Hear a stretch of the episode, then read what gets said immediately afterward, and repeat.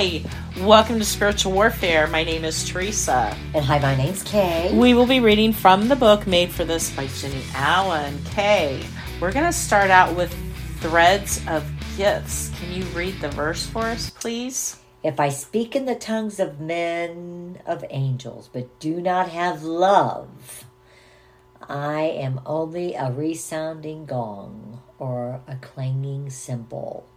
From 1 Corinthians 13 1. Those times on our arrows when we felt mostly fully satisfied, those can point us to our gifts. When we laid out our stories during our study in Austin, Jessica and Hannah pulled their chairs together to share. Jessica held the notes revealing her most sacred moments. As she looked back over the list of times when she had felt God's pleasure and felt fully satisfied, all the moments had to do with the stage. Performing in a school musical, being elected student council president, giving a talk at a leadership summit. She realized she had to share them with Hannah, whom she barely knew. So she cynically laughed and said, I am not sure if these moments display my gifts or my selfishness. I had watched Jessica wrestle internally for clarity of purpose for years. Yet, when the girl prays or teaches, the whole room worships. She exudes an authentic passion, and yet Jessica was terrified of herself. She is gifted, a leader, a teacher, a visionary, but she was barely using her gifts because of many distinct fears. As we sat together digging up all her fear, she boiled it down for us. She is afraid that if she runs too fast with her strengths as a single woman, men will find her too strong, too abrasive. She's afraid of dreaming and trying and facing failure or disappointment. She is afraid of her own selfish ambition or the sin that may come out of it if she really pursued opportunities to use her gifts. She wonders if God made a mistake. Why would He give a woman all of that strength? So that night, Hannah looked at Jessica and said, These moments that you feel so happy performing and leading would be my worst nightmare. Your pleasure in those moments, God has put that in you. Jessica called me later to say, for some reason, I thought everyone craved a stage. Maybe I have a responsibility to quit being afraid of my motives and start using the gifts and passions God has put put in me. She was super analytical, and so am I. And so are a lot of you. We often overanalyze clear, simple truths. We tell ourselves it is right to be afraid. I don't know what your fears are, but I know if they aren't from God, they are from the enemy and they need to be taken apart. Amen, sister. We are all unique and needed in this plan. To hide our gifts or to not to deny them or to compare and wish them away is not only taking from yourself, but also taking from God. His church and a world that needs to see the expression of God that He designed you to bring. Created to run. What if you have God given gifts and He wants to turn you loose with them? What if you were built for a fast racetrack? and you are camped out in the parking lot. That's probably a lot of us are uh-huh. are yeah definitely right? in the parking, the parking, lot, lot yeah camping out. Uh huh. I have to talk. I have talked to so many people who are driving around a parking lot, and they can't figure out why they feel so discontent, but they are afraid that if they pull out onto a real racetrack they wouldn't have anything to contribute. They would go too fast and get out of control. They would lose. They would wreck. People would judge them. Joseph had a crazy dream. He probably shouldn't have rubbed a dream like that into his older brother's face. Yeah.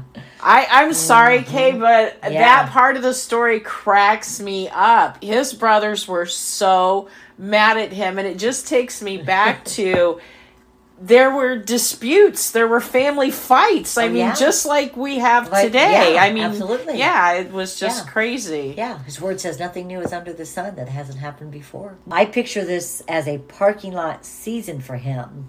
Brash and arrogant. Using using his God given gift for his own purposes. That's something to think about. Using our God given gifts for our own purposes. That'll get you in trouble big time because that makes Mm. you fall out of the grace of God because you don't do anything for Him anymore. Everything is for your recognition. Yeah. It is for you to have all the fame, the glory, the money, and it's not about God anymore. That's a dangerous Yeah. place to be in. Yeah, and then it tells us here he was going to change the world. And they all were going to bow down to him. I told you, Remember, uh, that was yes. part of his dream. Yes, that was right? his dream, and he You knew. Yeah, and he knew it was going to happen, and it did. Well, but eventually it did. Yeah, eventually it did. Yeah. But the thing is, is he shouldn't have never acted that way. Yeah, no, you don't, no, you know, like no. hold that over people's head. right? But sometimes we we take things sometimes that God may speak to us or put to us in a dream or whatever, and we go, oh, you know, God spoke to me, you know, and we get up, we get full of ourselves, right? Instead of going, giving God the glory Mm-hmm. for it. and that can be taken away from you. But look, Joseph suffered a lot after that. He sure He was definitely humbled. Now he Yeah. reacted in the right ways through all of that. I mean, he just was yeah. trying to stay strong for God, you know, walking away from Potiphar's wife, Yeah, which, right.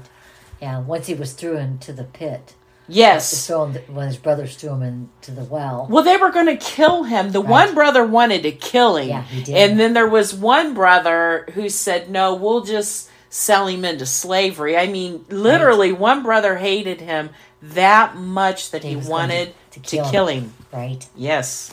It was a good day. One you may have tasted. With rare moments of vision and clarity when you see your gifts. You have a vision, but then silence. 20 years of waiting were coming for him with no whisper of that vision. No one was bowing down. In fact, he experienced the opposite. He was dishonored, mocked, hated. In the wait, Joseph had to decide if he loved God no matter what. No matter what his story was, what his circumstances were, was he staying in with this God? I'm beginning to think God's favorite word in the entire universe is wait. Amen, sister. He doesn't use it a lot in the Bible, but we all know it's true. He loves to make us all wait. There is a season for everything. And racing fast around a track with your gifts and vision and technicolor may not be for today, but he is worth but he is working in the waiting. There is a purpose for all of this. There is a track with side rails. There's a reason God gives us gifts. We will experience the pleasure of racing while God is using us, but our gifts' primary purpose is building up others. Again, love, love, love. This may mean a God given season in the parking lot. We will look at God's design for all of us to participate as different parts of one body, but there's no entitlement in it. Read what Paul said after he told us we were each gifted uniquely.